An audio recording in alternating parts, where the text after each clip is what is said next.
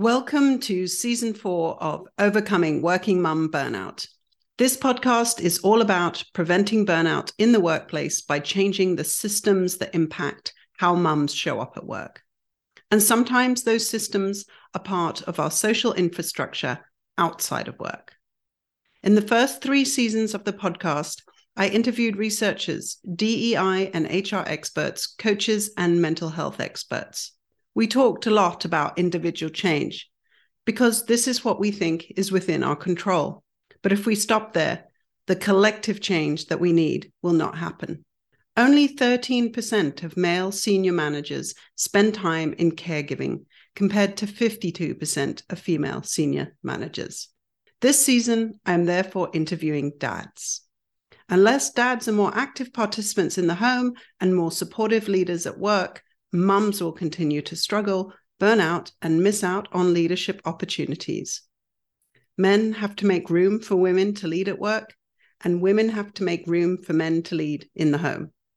We can't make change alone, so I want to learn more about how we can support men to become active participants in the home and role models for caregiving leaders at work.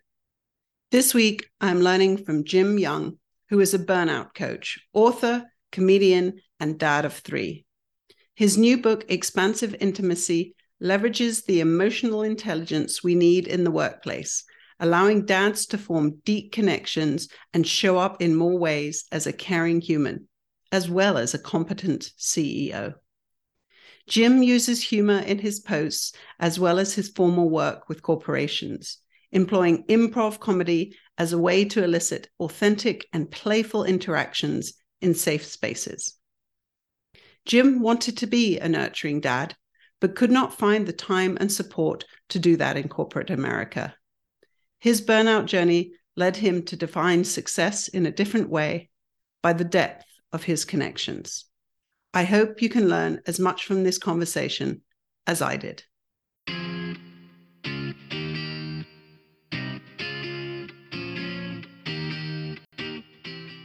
My name is Jim Young.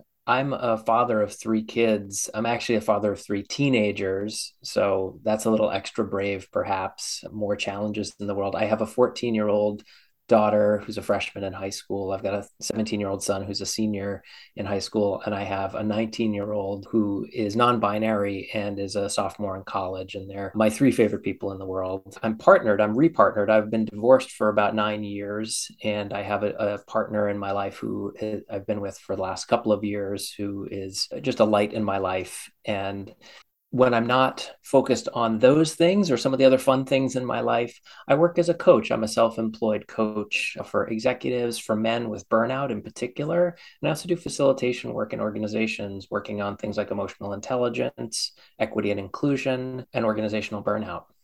And also, Jim, newly fledged author. That is correct. Thank you. I'm still freshly minted. I forgot to even mention it. I'm an author of a book that is just out called Expansive Intimacy How Tough Guys Defeat Burnout. You made me think of one other thing that I didn't mention is that I can also call myself a professional improv comedian because a couple years ago I actually had to pay taxes for the number of dollars that I earned for doing live shows. That's one of my joys in life is to get up on stage once a month and do a live improvised comedy show with my teammates. I'm so impressed by that. Actually, getting paid to do your comedy because I've done some stand up and improv and I absolutely love it. And actually, it was such an important part of my burnout journey. So maybe let's start there. We'll get to a little bit more of how you got to the situation you are in terms of your role in your family. But let's talk a little bit about your own burnout journey and your road to recovery or road to continued management of burnout. Yeah, I like that. It is oftentimes continued management. For me, my burnout journey probably starts when I was nine years old. And I write about this in my book about this moment when I was bestowed the man of the house mantle by my mom, who had a live in boyfriend who she had kicked out because he was abusive and difficult. And she had said to me one night after this had happened that it was trash night and it was time for me to take out the trash because I was man of the house. And I was scared and didn't really know what to do, but I didn't have a voice for that. Instead, I said, okay, that's what I'll do. And in the man up culture that we're in, that's, I think I maybe even was aware of that subconsciously at that time. I just did it. And that metaphor really has played out for a long time for me. And that's what led me into burnout was this notion that I just had to do it no matter what the circumstances were. I had to be tough. I had to not ask for help or reveal what my feelings were and just do it. And that that carried through my adolescent years, my adult years into the working world until I really reached a point in my 40s when it became unbearable and I collapsed under its weight. And I think that part of that is that idea of taking your responsibilities seriously, which again has a plus side. I love when people do, and I certainly do, but to the point where it is, you feel like you have the world on your shoulders. And as we talked just briefly before we got on, I'm trying to approach this podcast a little more lightly with a lighter touch because, again, I can take everything very seriously and those responsibilities, they weigh on me instead of energize me. And I remember even that with one of my students as she was graduating her PhD, we're at her PhD party, and her grandmother came over to me and said, Thank you so much. You have done so much for my granddaughter. And instead of seeing the joy in that, I was like, oh my God, now I've got grandmothers to answer to too. And so you get into this sort of mindset of everything becomes a burden. So tell us a little bit more about the kind of event that changed things for you then. I'm not sure it was a singular event. For me, my burnout was, and I describe this in the book as well, it was really a, a series of probably thousands of decisions over several years that got me to this point of depletion where I was recently divorced. I was in a startup organization that was trying to grow to a next stage. I kept rising up the ladder in that, which was the dream, right? That was what I was supposed to do. That was the model of success that I had taken in from the culture. And I just kept working harder and harder. Tons of client responsibilities, tons of employee responsibilities, being an executive, trying to learn how to be a single dad. And I just literally hit a wall. One day I walked into my CEO's office and I said, I have to go. I have to not come to work for a while. I don't care if you pay me or not. And I took a month long leave for my own mental health. And I didn't know that it was burnout. I just knew that I was falling apart. I would collapse on the floor in tears when I was at home at the end of the day, exhausted. And I knew I couldn't do that. I knew it was going to end badly if I continued trying to go down that path. And thanks for describing some of those symptoms. And again, we don't know that we're going through burnout. I didn't really realize that till several years later. But again, also experienced that tears on the way to work, tears on the way home. And I ended up taking a three month leave of absence. But I think in that time, I was able to at least reset my fight flight system so that I managed my stress and wasn't as though everything was a complete threat to me. But then when I went back to work, the, the stress hit me like a truck because I actually had never experienced it before. I had boiled very slowly in the pot and also did loads of stress management uh, anyway already. What was your experience then when you did go back to work and what other strategies have you used in your burnout recovery? When I heard you say you took three months, I immediately was brought into this space of, oh, that would have been great. a month was not enough. And interestingly, I came back into a, a, big meeting in my organization the last week of that month. I was still on mental health leave, but there was this big meeting of our executive committee around a reorganization of the company. And it was an all day meeting. It was so draining it would have been draining under normal circumstances, but I was still recovering. And in the course of that meeting, I got promoted to be the president of the company while I was on leave for burnout. And so I came back into a higher pressure job and I was like, I won. I did it. I got the job. I grabbed the golden ring. This was the job I'd been aiming for years, for probably most of my career. And so I was like, cool, let's go. And I rode adrenaline I think, for a few months. And then I realized that I was not healed. And it took me another several months of hanging on, trying to battle what was going on in a really high pressured organization and just with where I was at in life before you know, I didn't last a full year. I said, I need to resign. I need to go find something else. There was a, an interim step between where I am today and that job. I took another job that was a step down a little bit energetically, still in a burnout culture. and eventually realized that what I needed was something very different. Really, the core of it was I needed to stop trying to fit my life into my work schedule and rather invert that and say my work has to fit into my life schedule so that I can be a good parent and I can have social connection and I can have partnership and I can have rest and all of those. So my strategies were connections and deprioritizing work as the number one, two, three, and four priorities. And just to ask, since you're now a coach, did you consider coaching during that time as a solution? I actually had some coaching when I was in that president role. I was the first time I was even aware of coaching as a profession. And I had somebody who was actually a trained psychologist who was brought in as an organizational coach. And the sessions that I had with him were probably what kept me in that role for as long as I was. It was what was keeping me sane, was having a place to talk about what was going on in my life as well as what was going on at work and all these places I felt pinched. Uh, so it, it wasn't something that I considered at the time. Uh, in fact, it took me another year and a half and a, an odd set of events for me to actually discover that, oh, coaching is a thing I could do. That's great. And I think so many people do discover it from these journeys because they see how beneficial it can be for themselves. You also mentioned the burnout culture in the organizations you were working in. And I think so often people think of burnout as an individual person's inability to manage their own stress versus actually seeing no this is something yes as individuals we bring personalities that might be at higher risk ambitions that might make us at higher risk family situations that put more strain upon us. But there are also conditions in the workplace that lead to burnout. So can you de- describe some of those yeah, and I'll try not to reference the post you put up this morning that was brilliant about organizational tenets that I loved. For me, in my own experience, it was being in organizations where there was no recognition of what people's needs were. There was no conversation about it, and there wasn't room. It was everybody had to follow the same model of work, and it was 60 hours a week. Full engagement was the way to prove your mettle. And for me, as my own experience as a man in the culture was achievement was such a big part of it. And i know that's true for a lot of men that i've worked with and a lot of my peers was that the performer perhaps i think it is a big piece of that in the culture is that we elevate work and the accomplishments and the status and the roles and the salaries to such a high degree. And then we don't allow people to talk about when they're struggling and because that becomes a sign of weakness and now i can't succeed. And the model of success to me is just way too narrow and doesn't allow room for us to thrive as humans.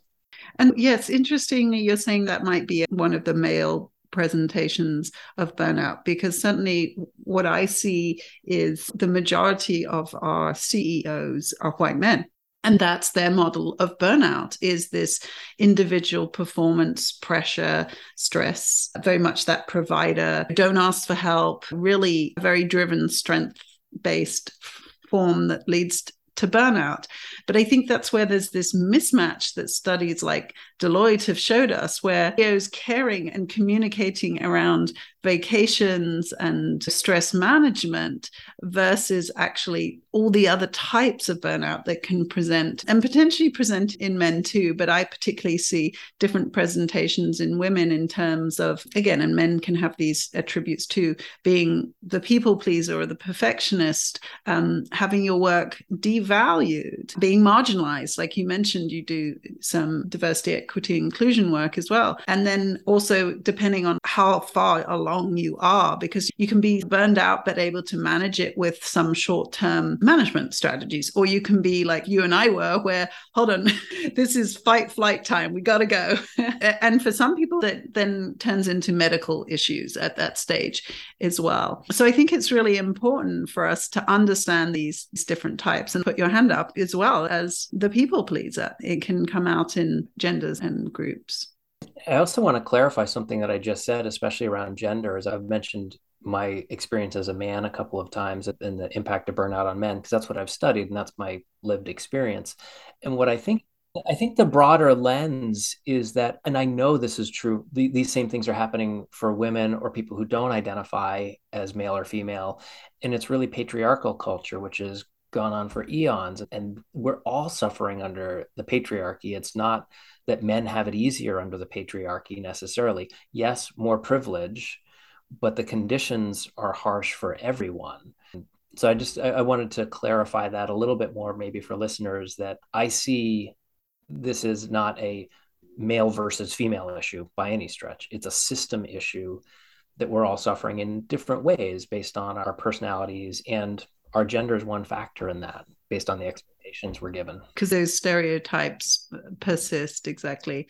But i think again for me it's that who is making the decisions about what burnout solutions can be and if they're basing those decisions on their own experience where is that coming from? And is it matching the people that are also then struggling with burnout in their organizations so i think that's part of it I hadn't thought about this facet of my own burnout story until just now is that the organization I was in and all the organizations prior to that, when I reached burnout, was run by a white man who was enculturated in that experience.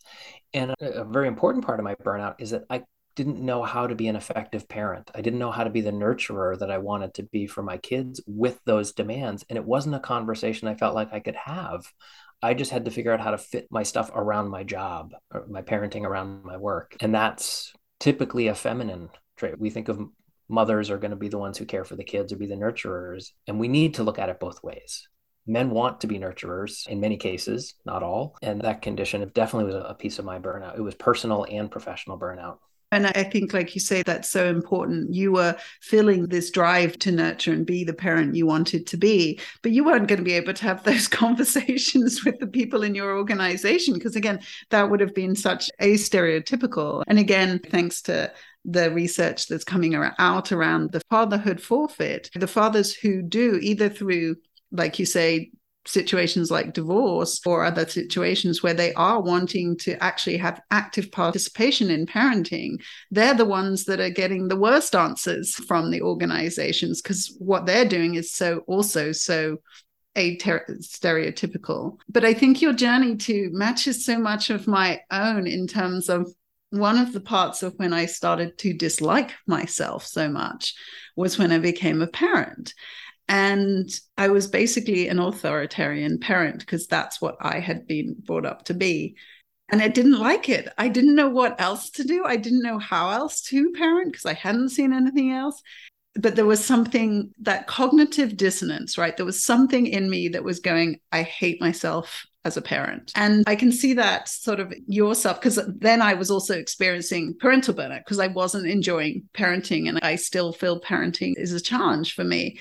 But I see the same. You had this urge to be a nurturing parent, and you had these people pleasing traits, and those in this driven work environment. It's person environment fit, right? And then what that does to us internally when we have these just mismatches of what we'd love to do. But again, you don't even know what you're looking for in some ways. I didn't really understand that till it broke me, I suppose. Yeah, I think there's a lot of symmetry there. I didn't know the model that I was after. I just knew the one that I was in wasn't working. Exactly, exactly. So let's talk a little bit more then about what role you do now play at work and home and how you got there and what are the things that helped you along the way and what are the things you're still struggling with. Sure. One of them is actually a little bit of maybe a contrast to your parenting experience. I by nature, perhaps I'd say stroke of luck, but I think it's by nature. I loved being a parent from day one, and I knew intuitively how to do it. And I love spending time with my kids. My deficit felt imposed because I have to be this provider. So when I was able to shift and made a big career change about five years ago, it allowed me to reshape what my roles are. And so now I only have my kids half the time. I'm very amicable with their co parent, with their mom, and we split time with our kids 50 50, and we always have. And I love that last night I was at my son's soccer game that I had to leave the house at 4:30 to pick up my youngest and then get to his game. And today, as just as before this call started, I was like, hey, I have to take this text from my kid from school because they've got a transportation issue. And I love being able to be there for that and to cook meals with my oldest kid when they're home from college and goof around with them. And then also go do work that is important to me and feels purposeful. And the challenging part as an entrepreneur the challenges of that and it's a tough road to ride the ups and downs. I still hold a little bit of shame around i'm not doing a big corporate job. I'm not earning tons of money I should be doing better, right? The word should starts to come into my mind. I'm like, oh, here we go again. And I know that those are consequences of the choices that I made to have balance around doing purposeful work that I love, being around my kids, being available to my partner. And yeah, so I have the balance that I've always been seeking. And it's balancing, it's not balance. And so I'm always looking for how do I smooth it out a little bit. And I know it's always going to be rough. I think it's so important to talk about that shame as well because suddenly when I was going through my crisis, I would read things like, What would you like people to say about you on your deathbed and in your obituary? And I was like, I want them to say I was a fantastic mom, I was a fantastic professor, I did life changing research. So I looked at my life and said, This is actually the life that I think is so important and meaningful. I've got it, but I can't do it. And so then to say, I can't do this and to leave it, and especially the ego side of losing my identity as a professor was extremely hard for me. To be able to look at it and go, why did you even think that was important? Was an important question. But it didn't mean that I I didn't miss it for so long. And certainly I saw my experience as failure in many ways. I think shame is part of this because again what society puts up as success are those type of corporate jobs plus the security the health benefits and retirement. As i was writing my book expansive intimacy i knew that was what i wanted to talk about in the book was i wanted to write how this notion of expansive intimacy creating these trusting connections across all areas of your life to hold your stress and your celebrations and everything in between that that was the antidote i had found for burnout and those were the two things I was going to write about. And as I was doing the writing and the research and interviewing people, I kept running into shame. And I was like, I don't want to write about shame. I'm not Brene Brown. I don't enjoy that. She probably doesn't enjoy it either, but she knew it was important. And, I, am inspired by her in, in many ways. And I said, okay, I have to write about shame. And that's such a barrier for us when we face something like burnout because it's like we're supposed to run through every wall and climb every mountain. And we're not supposed to take a step back. And when we do, when we reveal any sign of, of weakness, perceived weakness, like here comes shame. And so just invites us into this loop of burnout. And similar to perfectionism, we use perfectionism to hide our shame. We outwork our shame as well, and it gets us burned out. So, can you describe a little bit more what expansive intimacy is? Yeah, I found it a little bit by accident. I actually found it on the first date with my partner almost two years ago when she asked me, What is it that you want out of a relationship? And I said, I want a relationship that's expansively intimate.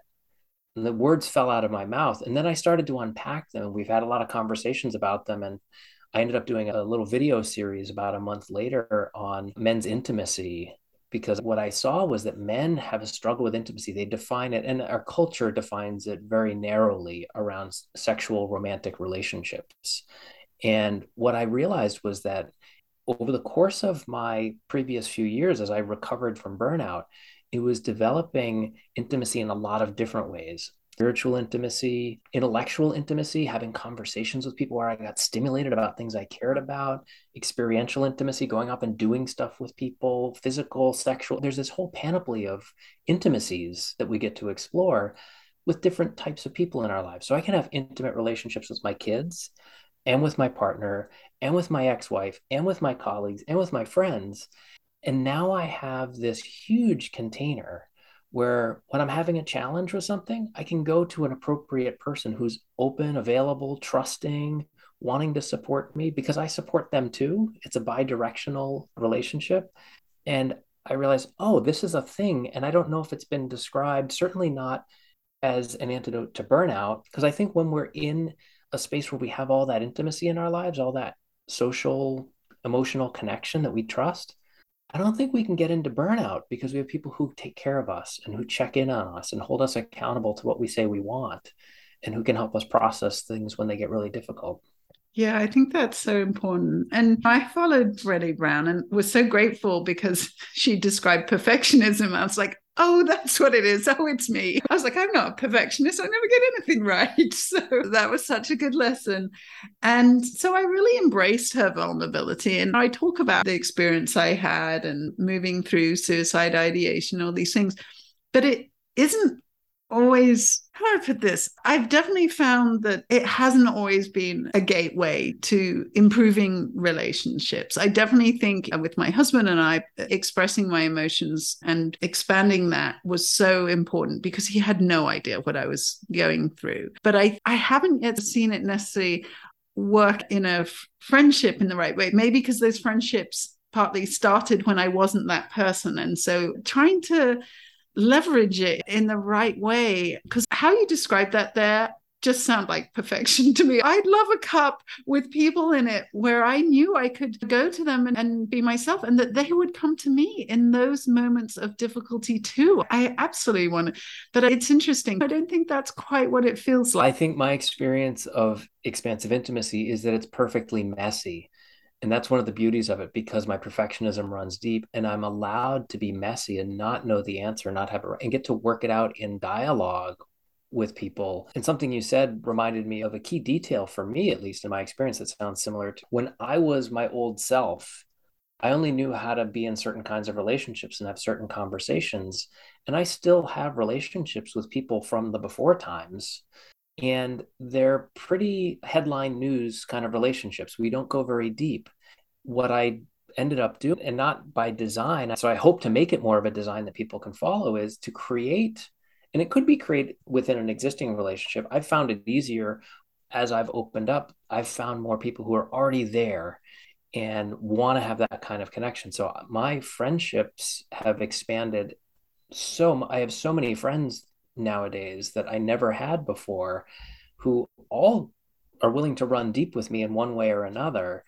And the old friends i still i have some old friends who i've been able to get into deeper conversations with and deeper relationships and some of them want to just stay where they were where we were and that's okay. I have a range that I get to play in. As I think about the friendships that have come anew, yeah, I could describe them in the same way. And yeah, they did come from that process of burning out and actually admitting what was going on. And I imagine those friends of yours that are newer were drawn to you for those things about you, your open heart and the ways that you're wanting to improve your life and lives of others. They're attracted to that. And that's been my experience anyway. Interesting. So let's talk a little bit more then about your role when you help organizations and what you can see that organizations can do and leaders can do to help burnout, but also to help dads be able to play a role at home. The first thing that comes to mind is organizations don't want to sign up right away to talk about things like intimacy feels like it's a non-work subject, right? Especially when we euphem make it euphemistic, right? That it's about sex. No, we don't need sex in the workplace. It's not what we're talking about. So I don't approach from that angle. And this is actually something that is, to me, part of the uh, recovery and prevention of burnout is talking about things like emotional intelligence, right? How do we create the openings for emotions to be part of the conversation and in the corporate world, emotional intelligence has become accepted because there are studies that talk about emotional intelligence as the primary differentiator for great leaders. We want great leaders. We understand that that's a conversation to have. We'll even invest resources in that. And not going into organizations with that as a bait and switch. Now, let me tell you about intimacy and how you can have dads play better roles in their homes. It's more integrated than that it's when we do this what do we now create? We create conditions where leaders are able to step back and let other people into the conversation where we can balance out assertiveness or we can have emotional expression. All these things that emotional intelligence teaches us how to use and there's skills we have. And i always want to then bring in and these are skills that help you in life as well they're going to help you have better conversations with your kids. That's going to make you a better dad. It's going to make you want to be more present at home. It's going to want to make you a better partner. And so I like to approach it more from the holistic standpoint. And I've found emotional intelligence is it's just a, a, door that can be opened to get into those conversations. And I think that's so important because a, a lot of fathers and, and mothers, we are emotional when we talk about our children. So if we actually let those emotions out, it's because again, that's what emotional intelligence is: recognizing, allowing emotions, yes, managing them when appropriate. But it's again admitting this thing is emotional. It's important you take the toughest of tough guys, the biggest, boldest CEO you can imagine, and you bring his daughter into the room and watch him change or his son. It's remarkable to then be like, oh, there's this range of this person. It's not just this A type, get it done kind of personality, that there's this other side. And how do we bring those more into balance so that people can see the humanity of each other and recognize that that guy has a tough day every once in a while too, maybe more often than that. And how do we take care of each other? How do we bring empathy? It's one of the biggest emotional intelligence skills that I like to teach and bring into organizations. And the other thing that I think today there's so much rightfully so conversations around EI and that's another place where emotional intelligence bringing people into their full humanity which means for some people let me take a step back and be more of a dad than a CEO, for example. And let me trust that I have the people in my organization. I can create more equity where people get to step forward. I get to include more people in the conversation. That's a great example of that sort of give and take that can occur. The benefit of you stepping more into fatherhood is that you can also trust those other people in your organization. Yeah, I'm not working 60 hours a week, I'm just working 40. That other work will get done by somebody, and it might be somebody who is craving an opportunity and isn't getting it. Exactly. That's so important. So i think another really important part of this especially where it intersects with DEI is psychological safety. So what are some of the ways that you develop that? And do you do that through improv or is improv once you've actually got some other form of safety in there or can people actually like develop the safety because the improv allows them to? Tell me a little bit about that yeah, I actually just did a series of workshops for a Fortune 500 company around their leadership development program. They wanted me to come in and teach emotional intelligence and inclusive leadership. And I said, Great. I love both of those topics. They're in core passions for me. And what we're going to do is we're going to do it through applied improv. We're going to use these routines and exercises from the world of improv comedy in an applied setting.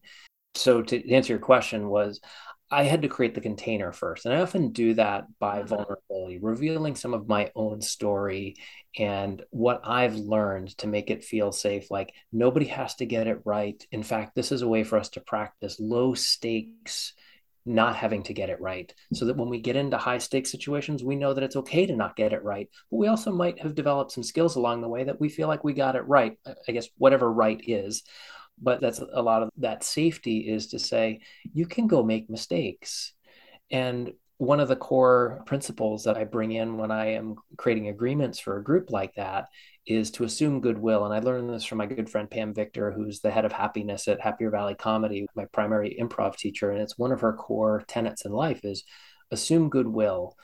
When we're improvising, as you know from your own experience, we're going without a net and we might say something that steps on somebody's toes inadvertently. We don't know we don't necessarily mean it it's just what happened.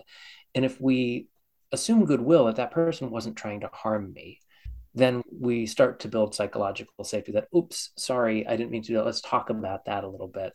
And honestly we're all improvising all the time. So assume goodwill is always a good tenet to follow, in my opinion. So that's a little bit of how I try to do that. And, and I think I generally have success. I get people laughing and taking risks and learning along the way.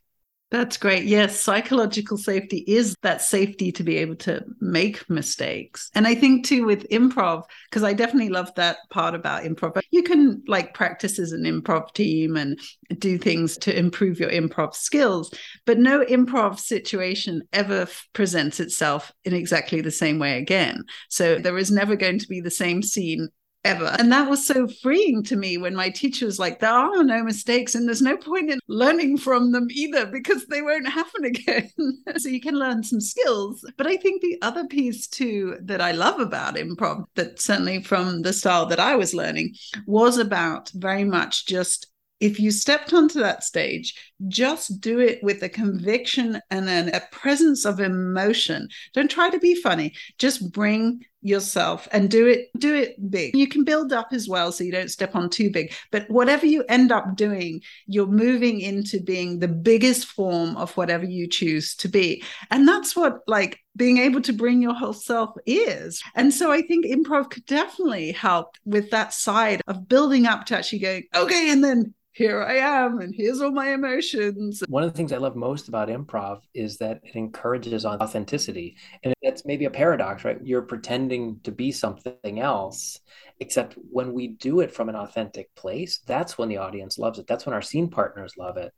And yeah, for me, it's so much of a practice of being authentic. What's my emotion in this moment? How do I recognize that? How do I accept somebody else's offer and be genuine about it? It's really great practice for me and the le- lack of control, the letting go of control, because you can give a gift to someone else and they can take it in whatever direction. And when you try to control how they do it, oh my goodness, they close the door even more on you. And that can be funny but i think that was like my lesson from improv and then also from parenting was to let go let everybody come to the table and build something together and it's so much more enjoyable. And i definitely use improv with the kids. My son who's 14 now and he's on the autism spectrum and he does an improv comedy class and it's great. It's such a fantastic safe way for him to be able to learn communication learn to recognize people's gifts and he's such a yes and in that situation and I love it because certainly a part of his mental model is trying to control the overwhelm that he's feeling.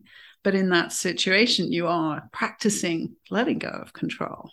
Yeah, we're practicing that, practicing letting go of what I learned years ago as the illusion of control. And we're also doing it through play, which is so good for us. I love bringing play into any circumstance that I can because we enjoy it more. if we're learning something, if we're trying to accomplish something, can we bring an element of play into this? And when I do that with corporate audiences, they're a little hesitant at first. I'm not allowed to do that here. And then once we get going, the room just gets loud and you start, okay, cool. Now we're into it because people are really bringing themselves. And that actually takes me back to a little challenge I remember having as a leader of a large group of researchers and staff and students. And we started to do much more lunches together and try to have fun activities together that we could go do to do team building. We did different types of team building activities. But I remember there was definitely some of the team that was resistant to it because they very much just wanted to get on with their work. And I remember reading how Bill Gates would say that if you don't have time to do this, this is this is part of work. But I think that is quite difficult to convey. And i think it also comes back to like burnout. If you tell someone to rest whose self-worth is based on working very hard then of course that message is not acceptable to them. So in the same way how do you get over those folks that just don't want to be open to that? You know that part of work is time spent with others in team building.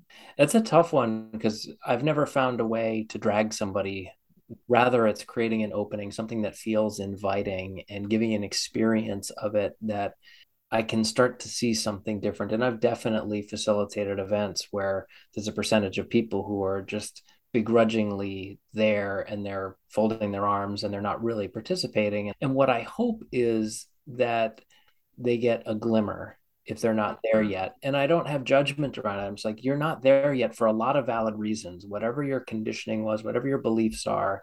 And I just want to create a space where you get to experience this and know that maybe it's not your time, but make it appealing. And again, on psychological safety, I would never want to force somebody into hey, I, I, need you to have fun right now. if what you're feeling is, I'm really mad at my employer and they made me come to this training that I didn't want to go to and I should be back at my desk because I have all these prep right?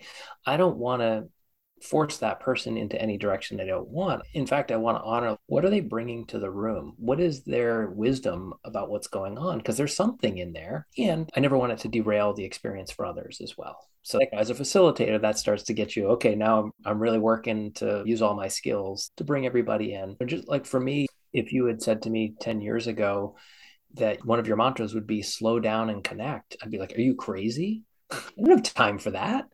And yet now that is one of the things that guides my life is, oh, if I slow down and I connect with myself, my emotions, my beliefs, if I connect with other people and other perspectives, I get there faster. And it took me years. And I think that is so important. Your point about getting someone to a training and then them saying, I've actually got a lot of things on my desk. Again, if employees don't give us room within our workload to be able to experience these things, then yeah, they are pointing to something really important in the organization. So I agree. What are they bringing? That is so important. Just to start to head to the end and wrap up here, I asked you if you could prepare a favorite dad joke. And particularly, we've talked about so much humor today and the importance of it. So I definitely wanted to, as I say, keep these things light and also just remember that that they are so important to bring. So do you have a favorite dad joke? This is a tricky question, Jacqueline, because oftentimes I'll tell dad jokes and people will say that they're childish. And I disagree. I think that my dad jokes are fully grown. don't get it what's a dad joke or if they they grown right away, then you definitely know it was a dad joke. And that's the thing in UK, you never point out the joke because you want it to be so subtle that then five minutes later they're like, okay, is this irony or sarcasm? Or you're trying to work it out. And then i lived in germany and there they would basically say i'm going to tell you a joke here's the joke and here's why it's funny so they prepared you to receive the joke and that was like so shocking to me and then i do find in the us a little bit more not the preparation for the joke but the explanation of why it's funny afterwards which to me is okay Oh, I love doing that to my kids in particular. And they know right away what the joke was. And then I'll just continue to explain it. And, they secretly love it. They actually love it. Even though they're giving me all these dad stop. No, eye roll, all that stuff. Yeah. Let's just finish there. You had so much important things to say during this time, and I really appreciate it. And it's quite a different perspective than I've heard before, and that we hear mostly each day. Maybe just how people can start to operationalize this in their life. That might be a good way for us to end. And thank you for opening up this conversation with me. I love that a dad gets to come on and talk on this podcast about burnout. It affects us all to wrap up what we talked about, what's coming to mind for me is that when we think about something as difficult as burnout and how it affects all of us in different ways, is that we need this whole array of strategies and they don't come always from within. In fact, a lot of times they come from without. And so, expansive intimacy as a concept is really designed to say, how do we reach out and create these places where we have a big network, a big net underneath us for when life gets difficult.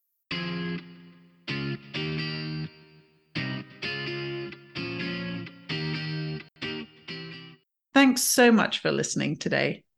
Don't forget to check out my website, www.drjacquelinekerr.com, for your free guides to prevent burnout. Would you like to join a cohort of women like yourself who want to disrupt the status quo but are facing constant barriers and, like you, are beginning to wonder whether your approach will even gain traction. Have you experienced the supportive environment of executive group coaching, knowing you're not alone, and learning from others' mistakes and strategies, but you want to have more concrete goals and measures of progress? In conjunction with my leadership training, I'm facilitating small groups of women executives in peer learning collaboratives. This is a scientific process that it's used in medicine when important new recommendations need to be put into practice and there's likely to be pushback. Peer learning collaboratives leverage the supportive environment of group coaching, but with more targeted goals, greater accountability, and a quality improvement process that measures impact through learning cycles. In my training, you'll learn five new evidence based strategies to support your leadership confidence and credibility, including how to use macro and micro root cause problem solving, how to create culture change through daily behavior change, and how to manage change and burnout.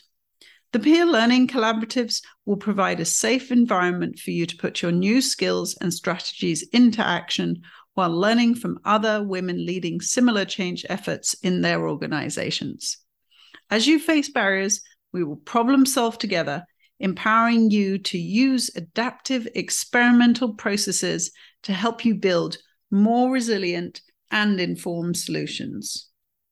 A peer learning collaborative has three phases. In the co design phase, members are brought together from diverse areas to establish buy in and shared ownership. Building trust is important in this phase through shared values and expectations, shared vision and goals, open communication channels, and conflict resolution processes.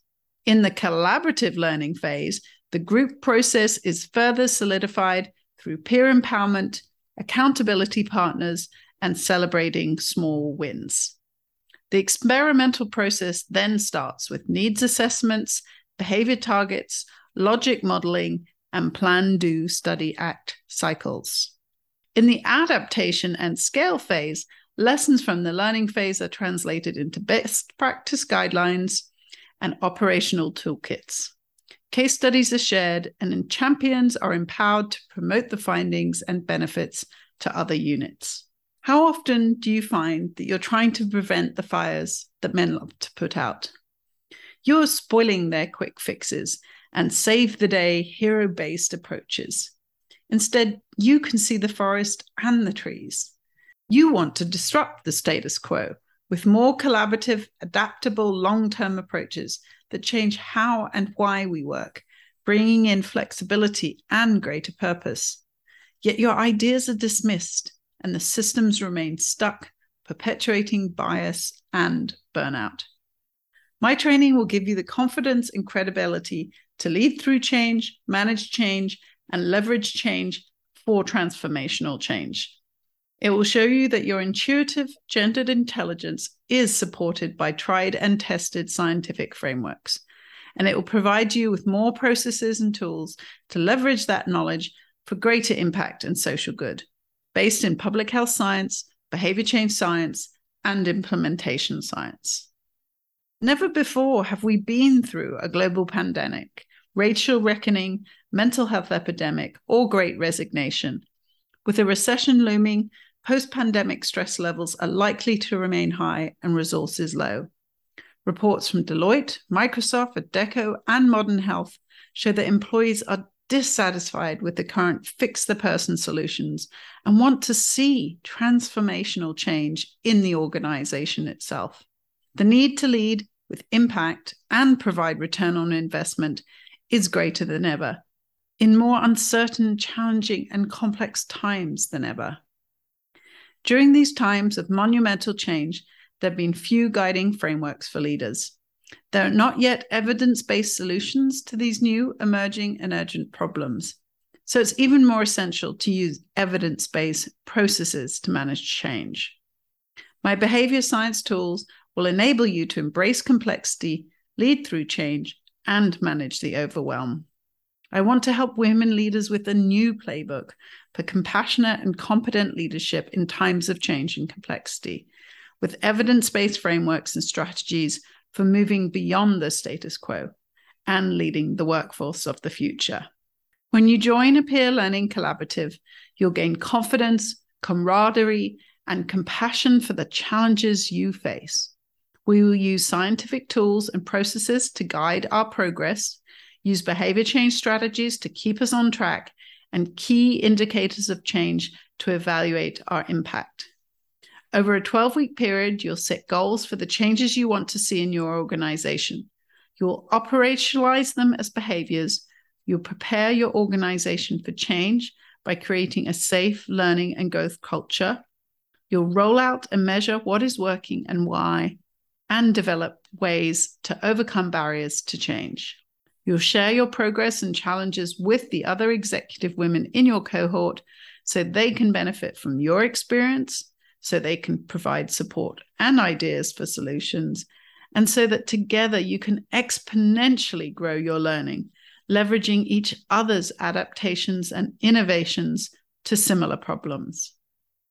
The training and cohorts will be available in 2023. In the meantime, I have created a free masterclass to introduce you to the five key strategies because change can be scary and you still might be uncertain about what it takes. My five evidence based leadership strategies are leading through complexity with compassion. understanding root causes and solving macro and micro problems using the social ecological model and lessons from public health, leading with impact, identifying and operationalizing key change levers using behavior change science and strategies to create sustainable habits that change systems, leading with insight, creating the conditions for a culture of change using psychological safety, emotional intelligence, rewarding daily behaviors, and empowering role models. Leading with curiosity, finding and testing new solutions for employee wellness, retention, and belonging using peer learning collaboratives as a supportive and science based process for managing change and developing resilience.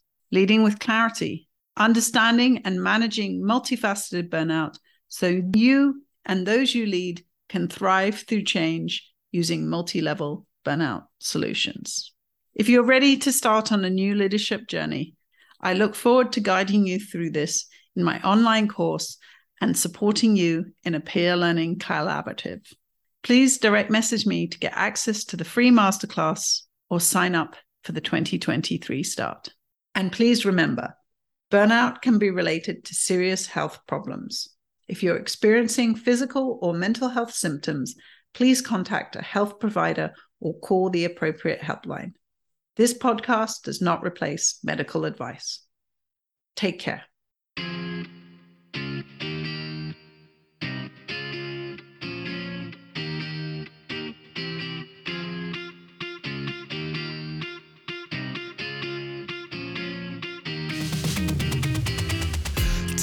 Control, you're